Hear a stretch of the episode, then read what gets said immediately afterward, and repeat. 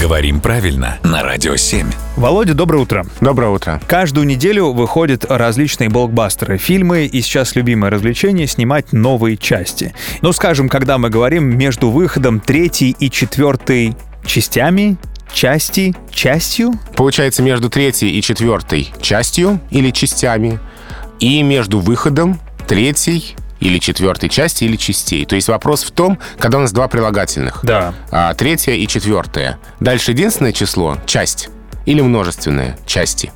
И вот здесь есть ситуации, когда это совершенно равноправно. О. Как- когда единственное число может употребляться в значении множественного, Так. а когда у нас при двух определениях используется все-таки одно существительное. Володь, ты как-то рассказывал давний еще пример, что был такой журнал «Советская эстрада и цирк».